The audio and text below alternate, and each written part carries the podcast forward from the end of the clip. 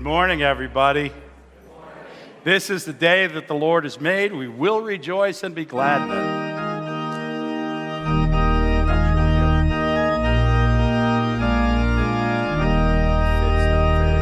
it. This is the day that the Lord has made. Let us rejoice and be glad in it. This is the day that the Lord has made. Let us rejoice and be glad in it.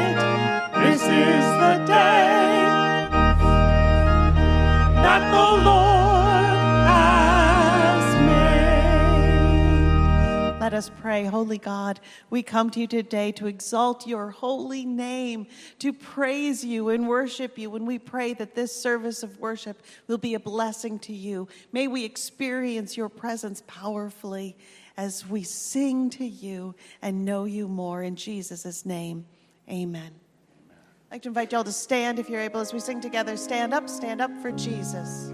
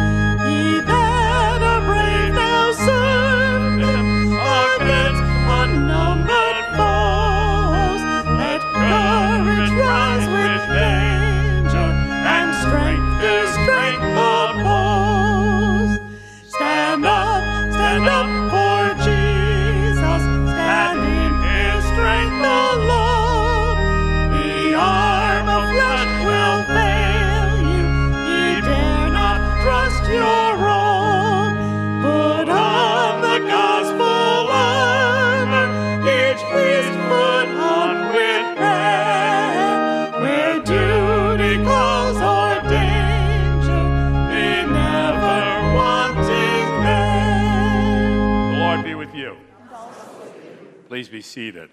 In your bulletin this morning, you will find a mission moment. This is for our Joshua connection, and I want to give a little explanation about this. We started this ministry years ago, and some people think it's to feed people in Niagara Falls, which it does. It feeds people that don't have meals. And some people think it's to do a, a vacation Bible school in Niagara Falls, which we do, and we provide clothing and furniture and a lot of things. But ultimately, the purpose of this ministry is to launch a church to start a new congregation in that region of Niagara Falls. And because of our efforts and our support, we now have a baby congregation. It's been worshiping for a couple of years. They have about 40, 45 people attending every week, which has actually doubled the size of our Niagara Falls ministry. So it's really an amazing thing that because of your efforts and your generosity, we we're bringing the gospel to people. Unfortunately, it's a baby congregation, so their, their contributions are baby contributions. and so that's why we take up an offering to help them uh, with trying to bring the gospel to Jesus Christ. So we call that to your attention this morning. Thank you. Now, we have some things going on this week. Tuesday from 5 to 6:30 is the Shrove Tuesday pancake supper. So um, we invite you to come on out to have some pancakes, and it's for a free will offering. And all the donations for that go toward our Easter celebration. So the, the Easter family celebration, there's a clipboard going back around that. So check that out for help and donations and things for that for that ministry. Also, then Tuesday we go for pancakes. Wednesday there's the Ash Wednesday service here at 7 o'clock. And then Friday is what the other clipboard is for, which is our first fish fry. Fish fry, because we're kicking off Lent and we'll be doing fish fries the, on Fridays all the way through Lent. So we need some help with that. It's a wonderful ministry, an outreach to our community, and it's actually a lot of fun. So I invite you to all of that. So I am thankful to be here in the house of the Lord with all of you, to be able to worship together, and I'd love to hear from you today. What are you all thankful for? What's God blessing you with? Yeah, Jim. Birth of your second grandson. Wonderful. Yay. What else? Yeah, Sue.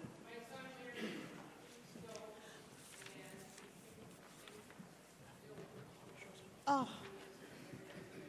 So James got married and married somebody who is full of uh, faith. Yeah. Yeah. Oh, goodness. For forgiveness when you forget your birthday. Uh oh, don't do that. but we're thankful. but we're thankful for forgiveness. yes, always, always. Anyone else want to share? Up, up, up there. Yeah, Tom. My dad celebrated his 91st birthday Friday. 91. Woo. Oh, praise God. That's wonderful. Yeah. Anyone else? Yeah, Tom Crosby and I are celebrating birthday this Friday. Hundreds of people are coming here. Yeah. Well, there's, there's much to be thankful for. I pray that we'll all become very aware of God's presence in our lives and the many blessings that God is giving to all of us. Every moment, God is there with you. So as we give back to God, let's reflect on just how good God is.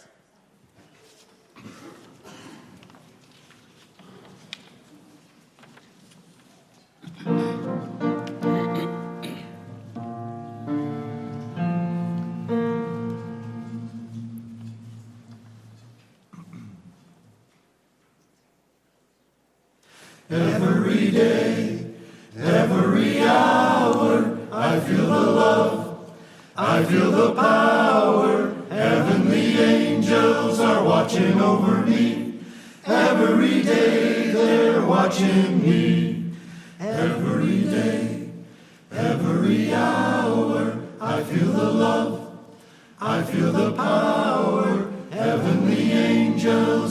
Watching over me. Every day they're watching me. All night, Yes, and all day. I know the Angels watching over me, my Lord, all night, Oh, yes, and all day. Angels watching over me, over me, every day, every hour. I feel the love, I feel the power. Heavenly angels are watching over me.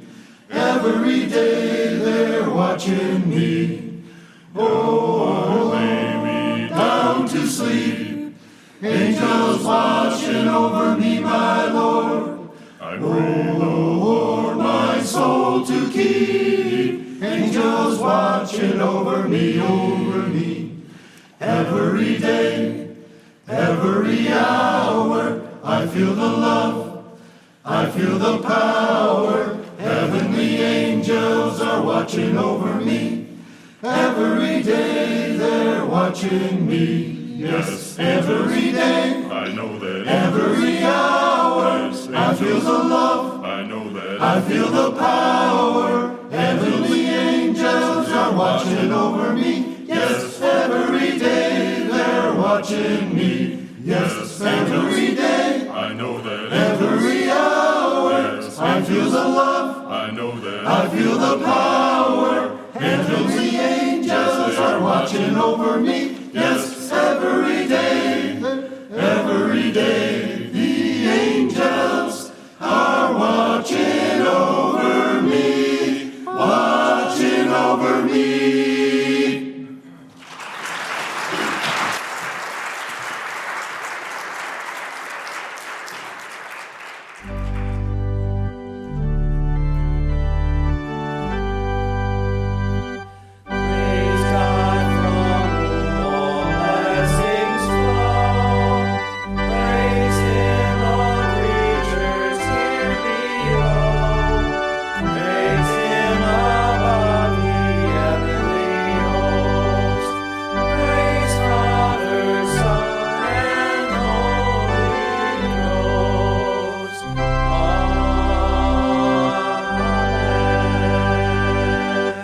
Lord, we thank you for your goodness, for your blessings, for all that you've done for us and continue to do. Lord, we thank you and we praise you. We give back to you a reflection of our love and of our commitment. And we pray that you will bless these gifts to be in ministry to others, that they too may come to know you and experience your love and your grace. In Jesus' name, amen. Please be seated. Let's come to the Lord in prayer. Lord, we come to you this day with open hearts, vulnerable and humble before you.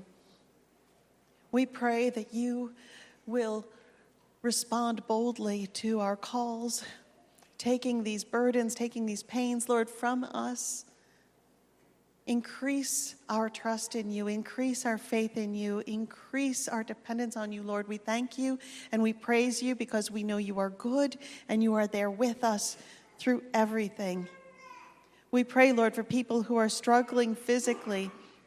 We pray that your healing hand will be upon them and that they will find recovery, that their body may become whole and well again. We bind up cancer in the name of Jesus through your power and grace.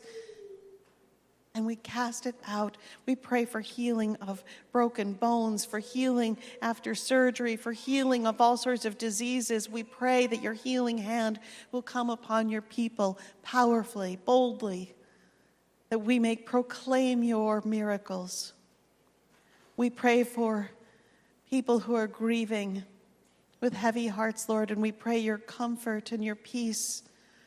Wrap them in your loving arms, Lord, and help them to know that you are there and you bring hope. Lord, we pray for people who are experiencing turmoil in their relationships. We pray that forgiveness will abound, that your grace will overflow, and that healing will occur between people, Lord. We pray for healing among people. We pray for people in their finances. We pray for an abundance, an overflowing, that people may feel secure. We pray that you will open eyes to opportunities and bring a path forward, Lord. Guide us all in the opportunity that you would have us to take. Open doors that need to be opened, close doors that need to be closed. Make your path straight and make your path lit by your light. Hold us in your firm foundation, Lord, as we trust in you for all things. We pray for our church. We lift it up to you, Lord, that you will continue to guide its ministries. We pray for discernment. We pray for wisdom. We pray for direction. We pray that any decisions made in this church may glorify you and be what you would have us do. Lord, we pray for our greater denomination. And we pray for our community. We pray for open hearts. And we pray that you will give us your boldness and strength to witness to others by what we say, by what we do, by the way we live, that people may know you through us. Give us that strength as we live into your victory. In Jesus' name, amen. Now let's hear from the word of the Lord.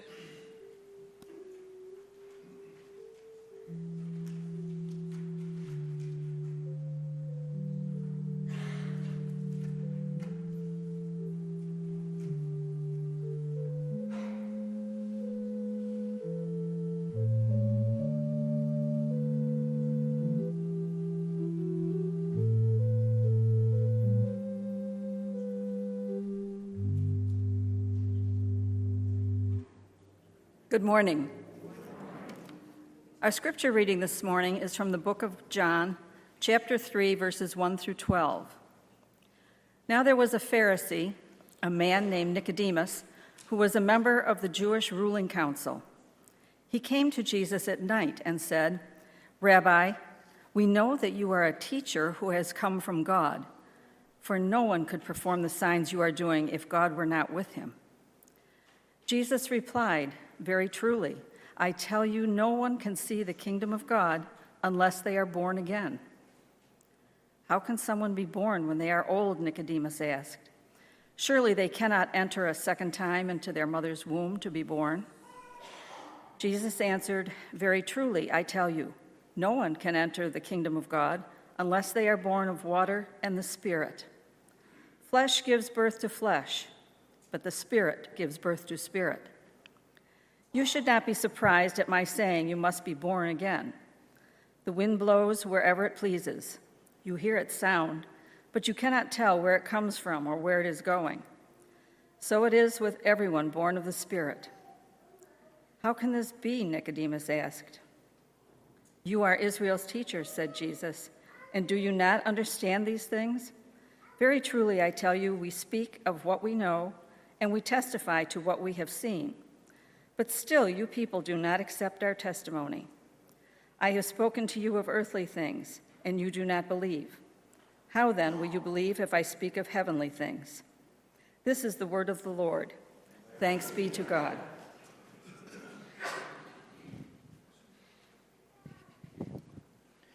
Thank you, Jan.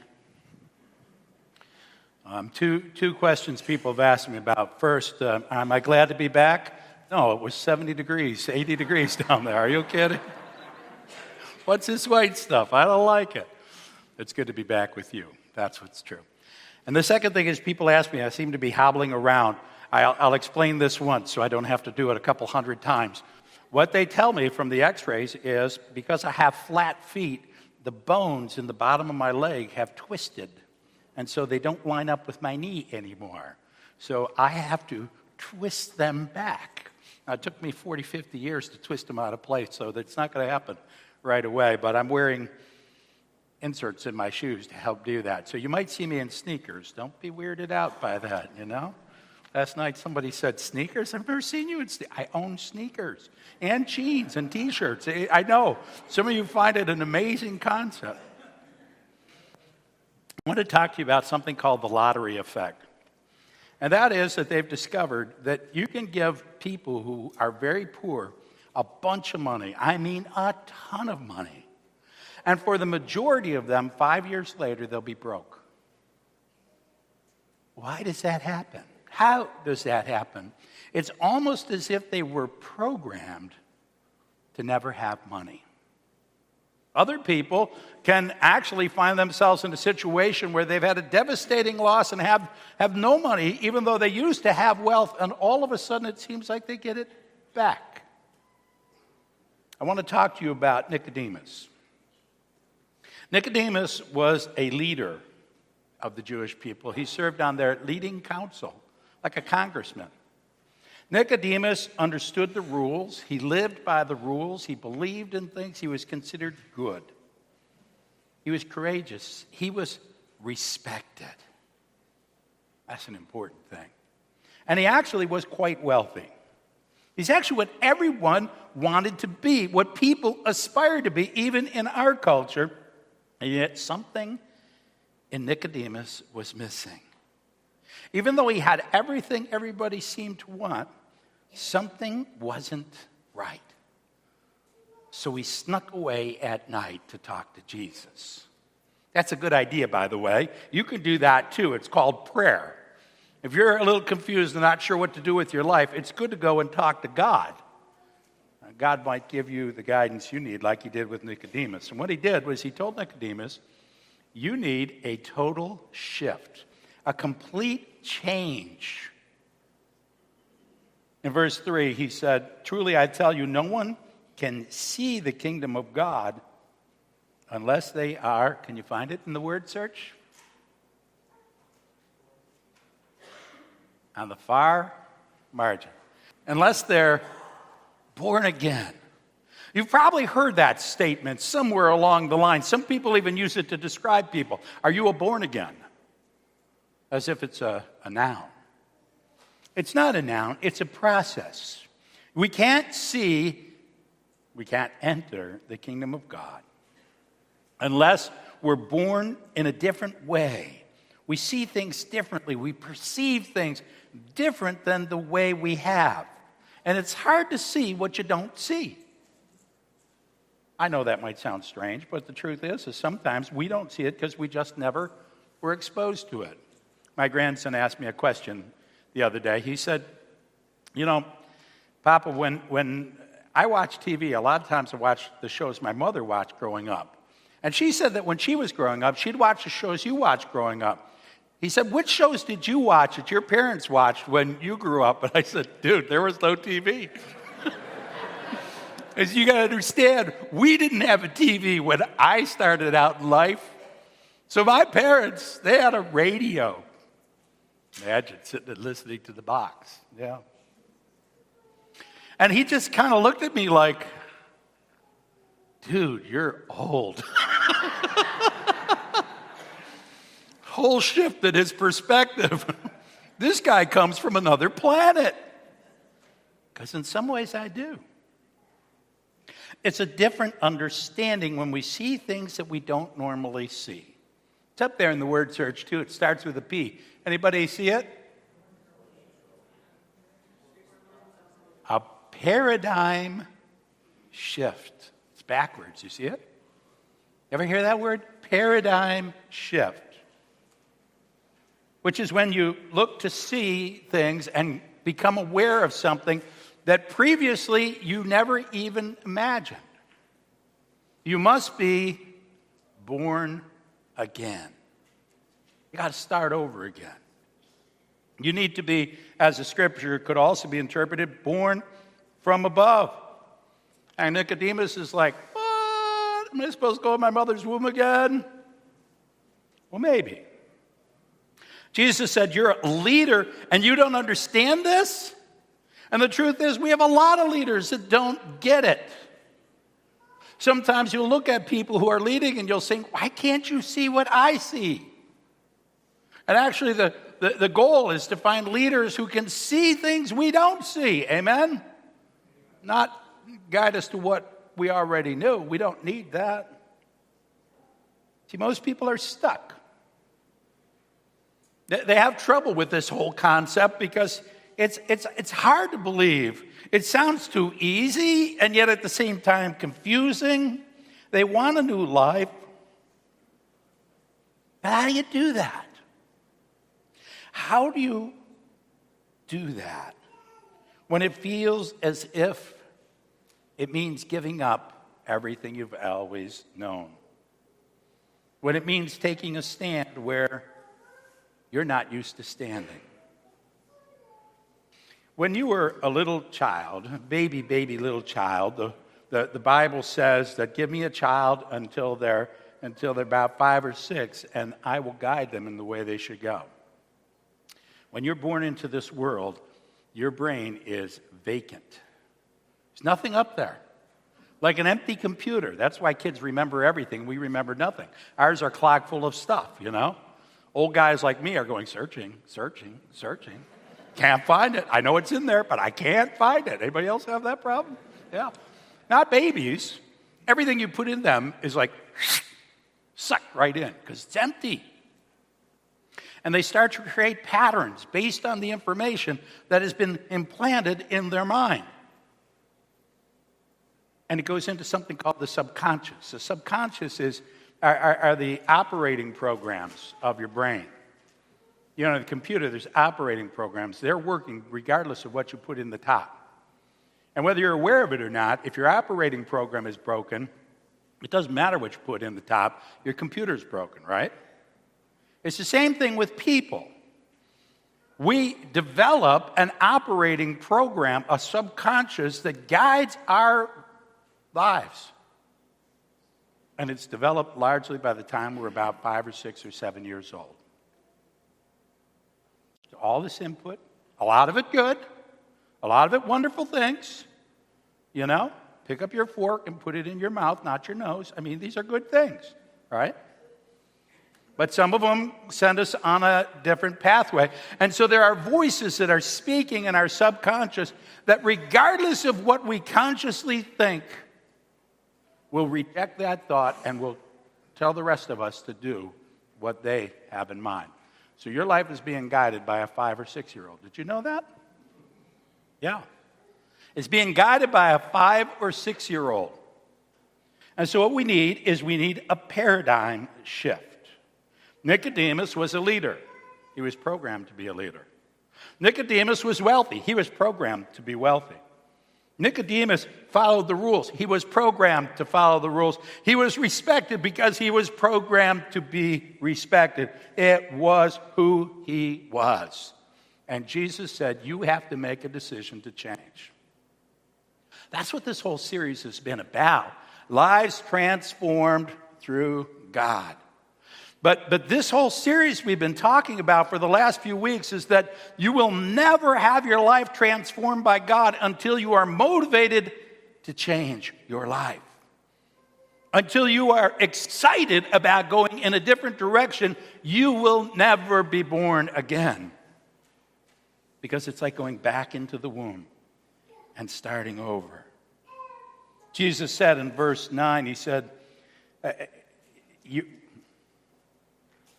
what did he say? He said, Nicodemus said, How can the. Oh, yeah, is, oh, I'm reading the wrong. Nope, I don't know, anyways. I'm reading the wrong verse. I don't get it. Doesn't matter. I'll find it in here. Basically, what he said is that you don't understand spiritual truths. That's the end of it, actually. You don't understand spiritual truths because you don't even understand earthly truths. You don't even see what's going on. The change requires a decision. We have to go through a natural birth to be born into this world, and we have to go through a spiritual birth to understand the things of God. So Nicodemus says, How can someone be born when they're old? And the answer is, It's hard. It's really hard. It's harder because the older we are, the more we've been putting in information that supports what our subconscious has already decided to believe. We filter out the stuff we don't agree with because our subconscious doesn't agree with it. We turn the channel to the channel that supports us. We go to the church that says what we want to hear. We've already been programmed for the rest of our lives, and it's hard to see new things. When I was young, about, oh, I'd say 32, 33. I used to go out to breakfast with a couple of old guys. I bet they were in their mid 50s. Really ancient fellas, right? And this was like 1992, 1993. And they were talking about something called the worldwide interweb, or at least that's what they called it. And the one guy is like, What are you talking about? He says, No, this is really cool. You get on your computer and you can put in any word, and stuff just comes into your computer. The guy's looking at him like, what are you, nuts? This doesn't work that way. He's like, no, no, really, really. It, all you do is type stuff into the computer and things just appear from all over the world. Now, I'm a young guy and I never heard of that thing. So I went home. I was like, this is neat. I'm going to try this thing. And it worked. But the other old guy is like, mm, no, that's just whacked. You've been doing something wrong. Because it's hard when we're old to accept something new. It just is. And the reason is because old patterns and old habits and old understandings are hard to break. You're not just trying to change your service mind, you're not just trying to change your folders in your computer, you're trying to change the operating system. And changing the operating system is tough. Anybody remember the DOS operating system? I wouldn't switch from that to Windows for five years because I believed Windows was just a flash, it'll be gone. Changing the operating system means changing everything. And to do that, that means we have to change something else. Starts with an I. Do you see it up there? You got to change the input. You got to change the input. In the computer, you got to change the, the zeros and dots and ones that you put into the computer. But in our lives, we have to do something entirely different. Flesh gives birth to flesh, but the Spirit gives birth to spirit, Jesus said. It's a verse I was looking for earlier. We're oriented to the things we've been taught by the culture around us. And God is calling us to be oriented to what He wants. So we're too focused on physical stimuli, we're too focused on our natural desires, and so we perceive what the world has told us to perceive. You know, we are what we tell ourselves. I know you might not believe that. There was a man in the 1930s wrote a book called Think and Grow Rich. His name was Napoleon Hill. Anybody ever read that book? It's an old book. I when I was about 13 or 14 years old. It had a lot to do with changing my life. His philosophy was really very simple. If you have a passion, if you spend your days, if you spend all your time, if you work in every single way, in every aspect of your life, thinking only about breathing, living, and, and concerned about money, you will become rich. That's what it takes. You want to be rich when you're not rich, you've got to shift the paradigm and make it all about money. Change the input, and you change the outcome. Uh, a few years ago, my uh, sister sent a recipe for a soup to my wife. And my wife had me go out to the store and buy these weird spices. One was called garam masala, and the other one was cardamom.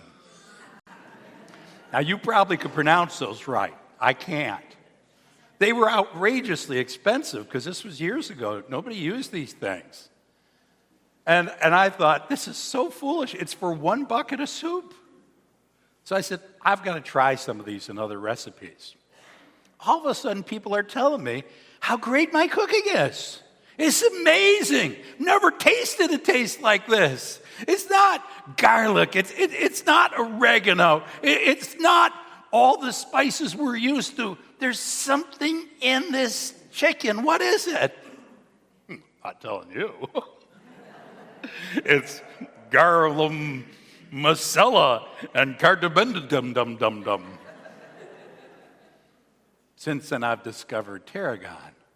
My, my sister sent me a jar of green stuff. My daughter and wife could tell you what it is. I don't know. I just use it to cook with. It's great. I've discovered that if you put different things into the recipes, I know this is going to sound crazy, you get a different result. Right? Philippians talks about this very clearly in chapter 4. It says, Brothers and sisters, whatever is true, whatever is noble, whatever is right, whatever is pure, Whatever is lovely, whatever is admirable, if anything is excellent or praiseworthy, think about such things. Let's, let's try that again.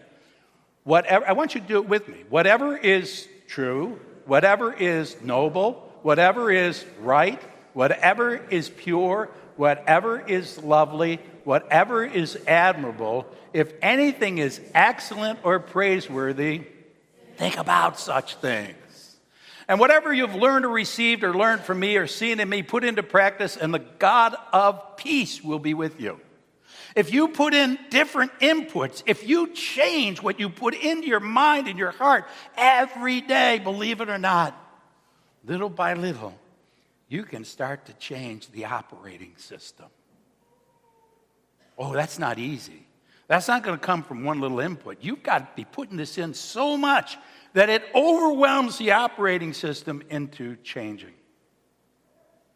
Every day you need to wake up and say love, joy, peace, patience, kindness, goodness, faithfulness, gentleness, and self control. The fruits of the Spirit need to become a part of who you are. Napoleon Hill said you've got to every day think about money, talk about money, spend your time on money, be with money, live with money. It's the same principle. It changes us. You see, Nicodemus was a man with a foot in both worlds. He wanted to live in the world he was raised to be, the, the, the world that his culture told him, which, by the way, was religious. But God was calling him to live in a spiritual world, a different place, a place that went beyond religion. And he needed to be born again. That creates obvious confusion. He went to see Jesus at night, Nick at night, the original Nick at night. Okay? And, and why do you think he came at night? He didn't want anybody to see him. Absolutely. He calls Jesus teacher because he could perform signs. He sees there's something in Jesus, but he's still living in the shadows. The Bible says you can't serve two masters. You'll either hate the one and love the other, or love the one and hate the other.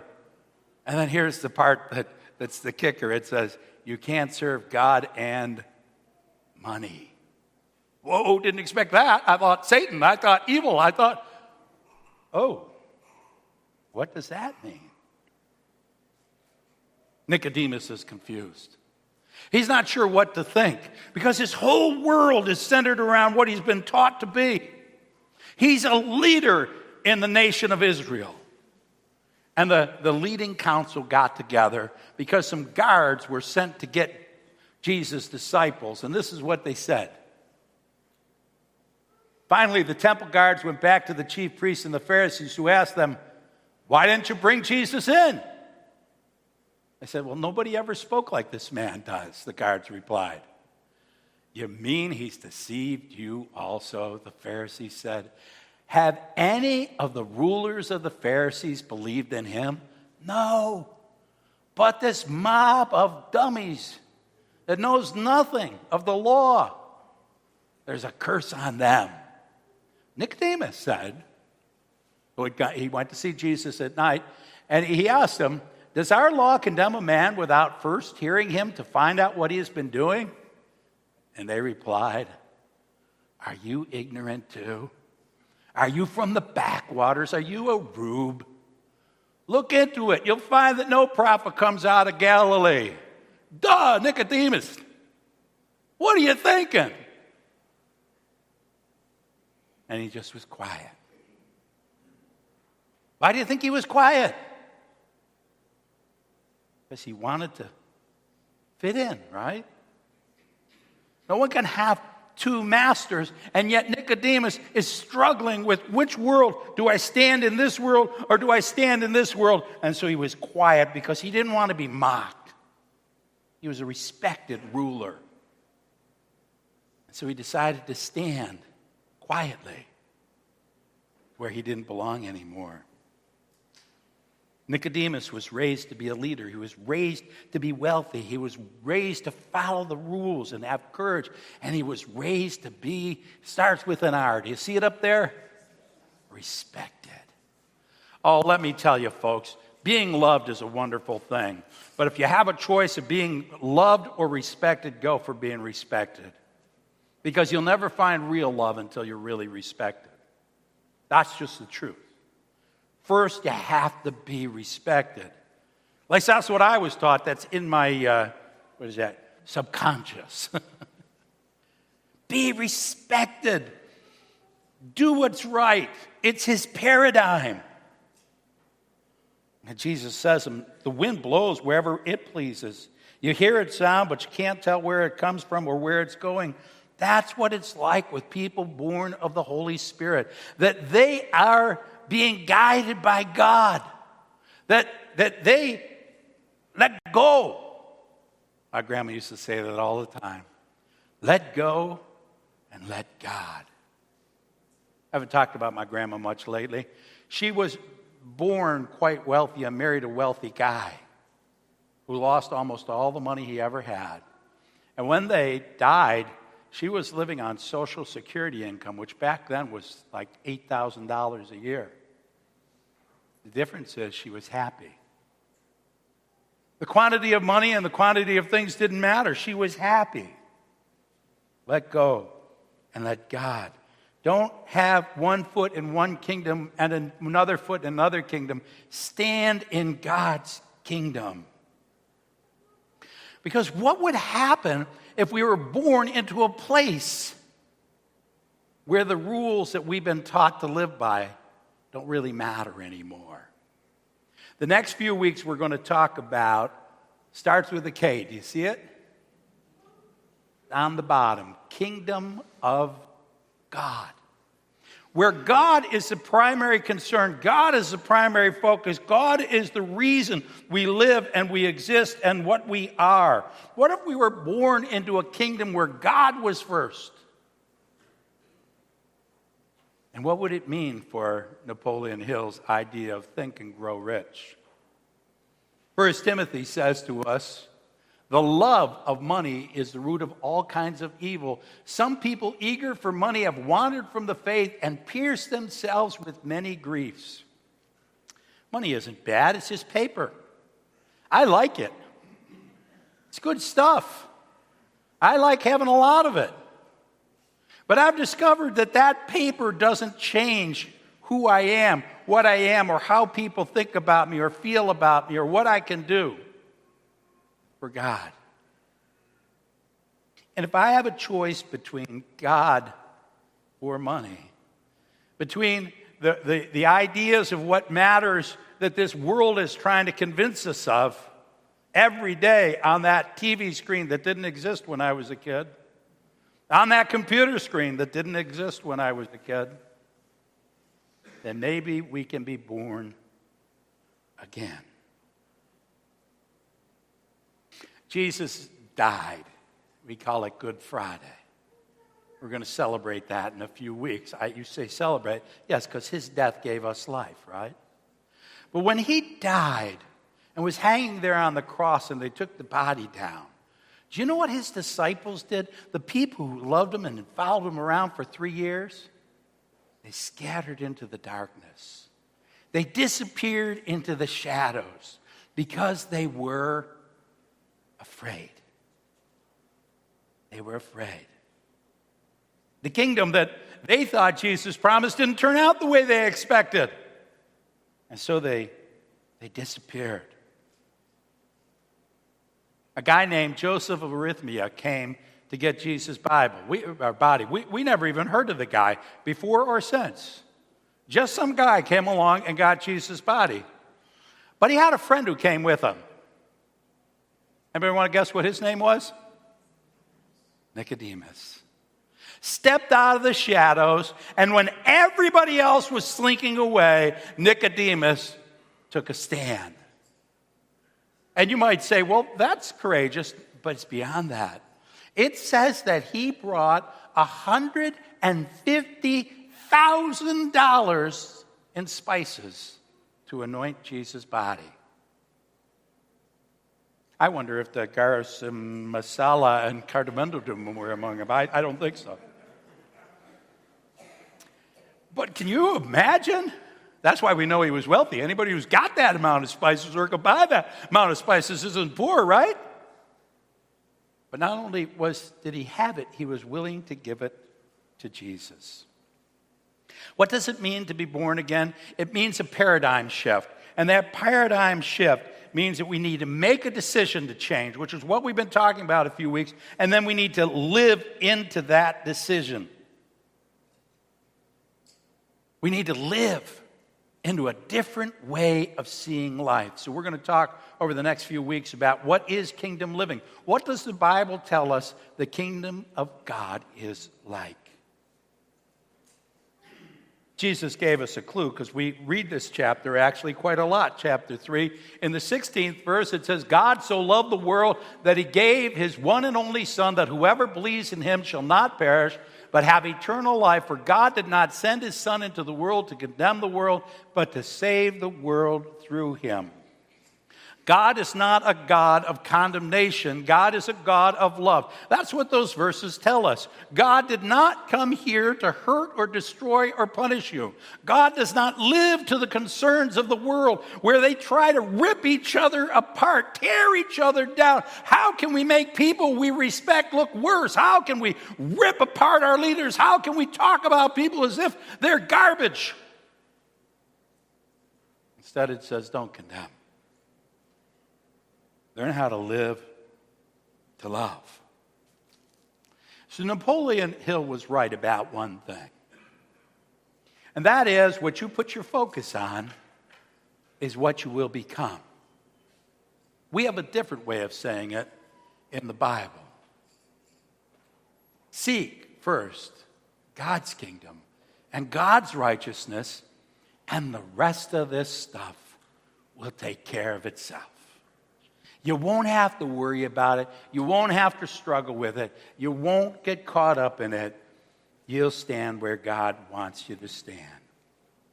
You must be born of the water and the Spirit. Some people think that's the womb and the Holy Spirit. Others say, no, that's the water of the Holy Spirit, the water of baptism, and the decision we make. Why? Why do we say it's so important that if you're going to baptize a child that they become part of the church? So that we can put the right input into them right from the beginning. God bless you, parents, that you're giving at least a little bit of the message of God so that your children can stand in the kingdom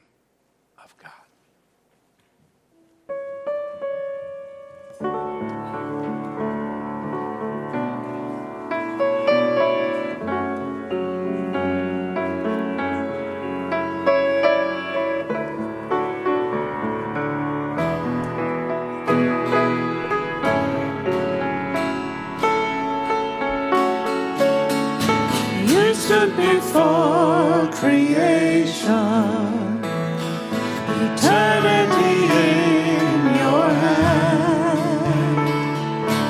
You spoke the earth into motion, my soul now to stand.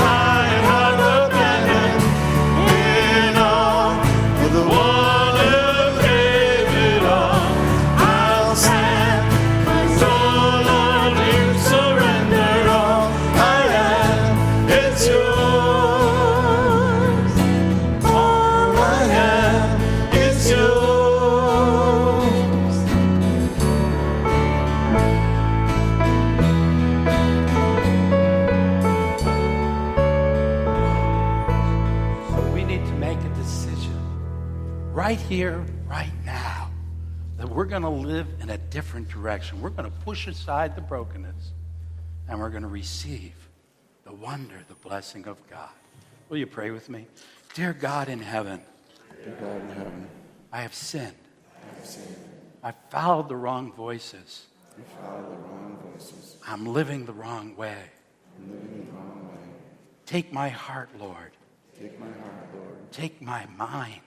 Take my mind. take my soul, Take my soul. And change me. Change. What I believe, what I do, What I do. what I am. What I am. In Jesus' name we pray. In Jesus' name we pray. Amen. Amen. God has decided for you, before you were even born, He decided for you that if you would make that decision, He'll send the Spirit to change your life, change your operating system. In the name of Jesus Christ, your sins are forgiven. In the name of Jesus Christ, your sins are forgiven. Glory, to God. Amen. Anytime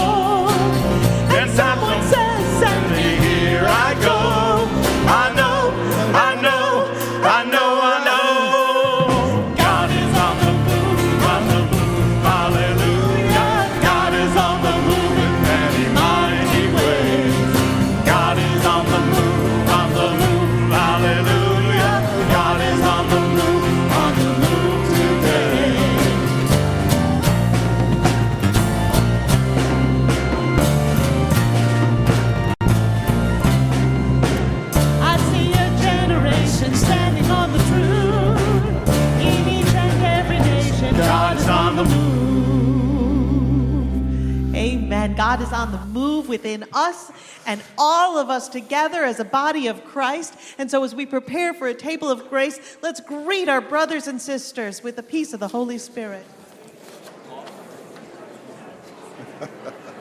Yeah, he, he does the one, two, one, two. Okay, well.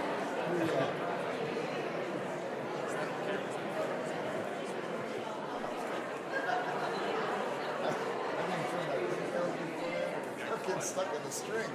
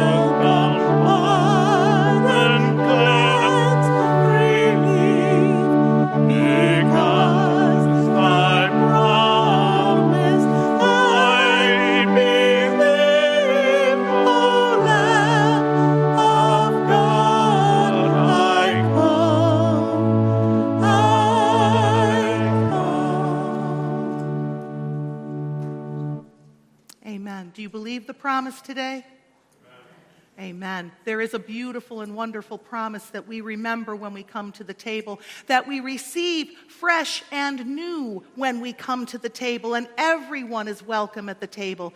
If you love God, repent of your sin and seek to live in peace as disciples of Jesus Christ. You are welcome to come to receive the promise, fresh and new, this day. And as you come to the table, you come alone but you come with everyone who is a member of the body of Christ, who is coming to receive all that God has.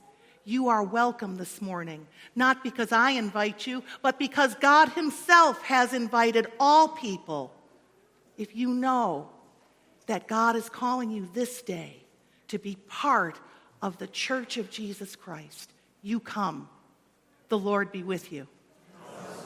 Lift up your hearts. Let us give thanks to the Lord our God. It is right and a good and joyful thing, always and everywhere, to give thanks to you, Father Almighty, creator of heaven and earth. You formed us in your image and breathed into us the breath of life. When we turned away and our love failed, your love remained steadfast. You delivered us from captivity, made covenant to be our sovereign God and spoke to us through your prophets.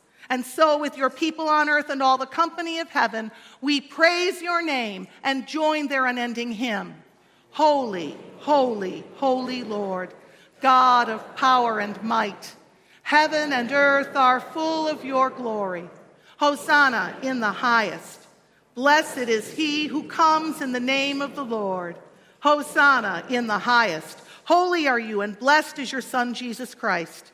Your Spirit anointed him to preach good news to the poor, to, procl- to proclaim release to the captives and recovering of sight to the blind, to set at liberty those who are oppressed, and to announce that the time had come when you would save your people.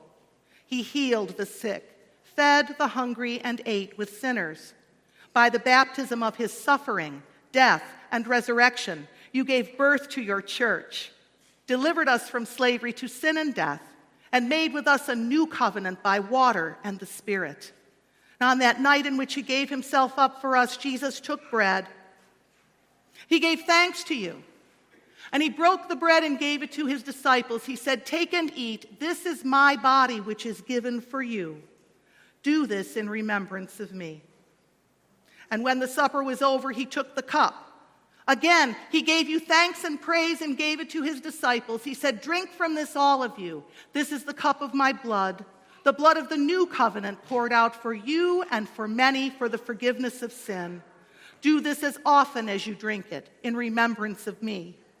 And so, in remembrance of these, your mighty acts in Jesus Christ, we offer ourselves in praise and thanksgiving as a holy and living sacrifice in union with Christ's offering for us as we proclaim the mystery of faith. Christ has died, Christ is risen, Christ will come again. Pour out your Holy Spirit on us gathered here. And on these gifts of bread and wine, make them be for us the body and blood of Christ, that we may be for the world the body of Christ redeemed by his blood. By your Spirit, make us one with Christ one with each other, and one in ministry to all the world until Christ comes in final victory and we feast at his heavenly banquet. Through your Son, Jesus Christ, with the Holy Spirit in your holy church, all honor and glory is yours, Almighty Father, now and forever. Amen. Shall we pray as Jesus taught us? Our Father, who art in heaven, hallowed be thy name. Thy kingdom come, thy will be done, on earth as it is in heaven. Give us this day our daily bread, and forgive us our trespasses, as we forgive those who trespass against us. And lead us not into temptation, but deliver us from evil. For thine is the kingdom, and the power, and the glory forever and ever. Amen. Because there is one loaf, we who are many are one body, for we all partake of the one loaf. The bread which we break is a sharing in the body of Christ.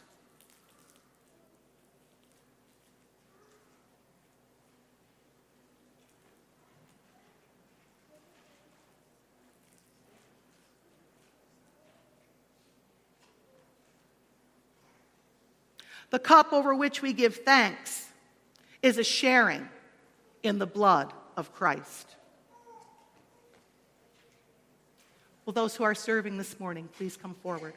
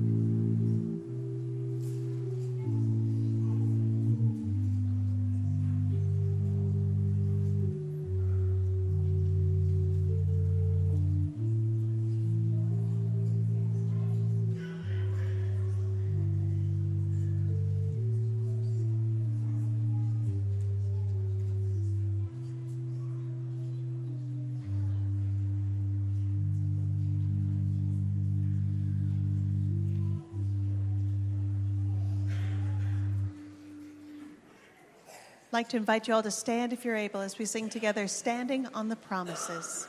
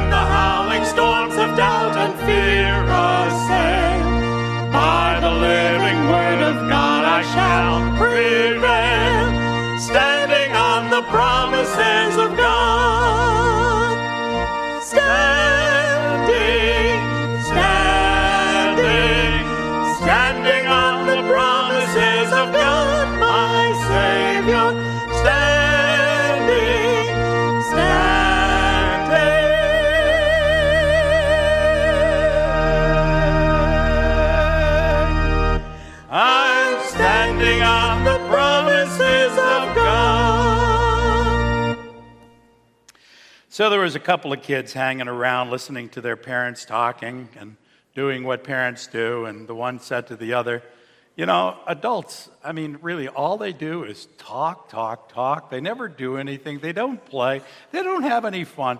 There's nothing more boring in life than adultery.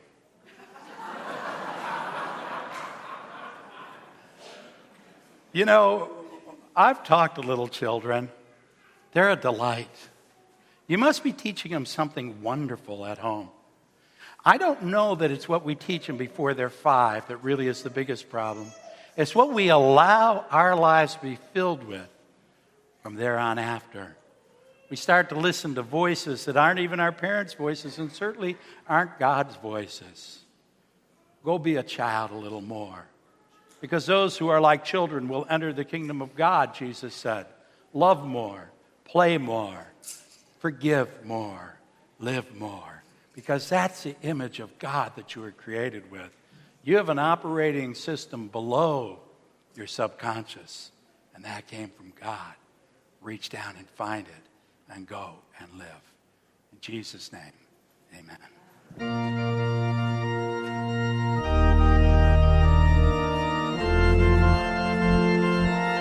Nothing more boring than adultery.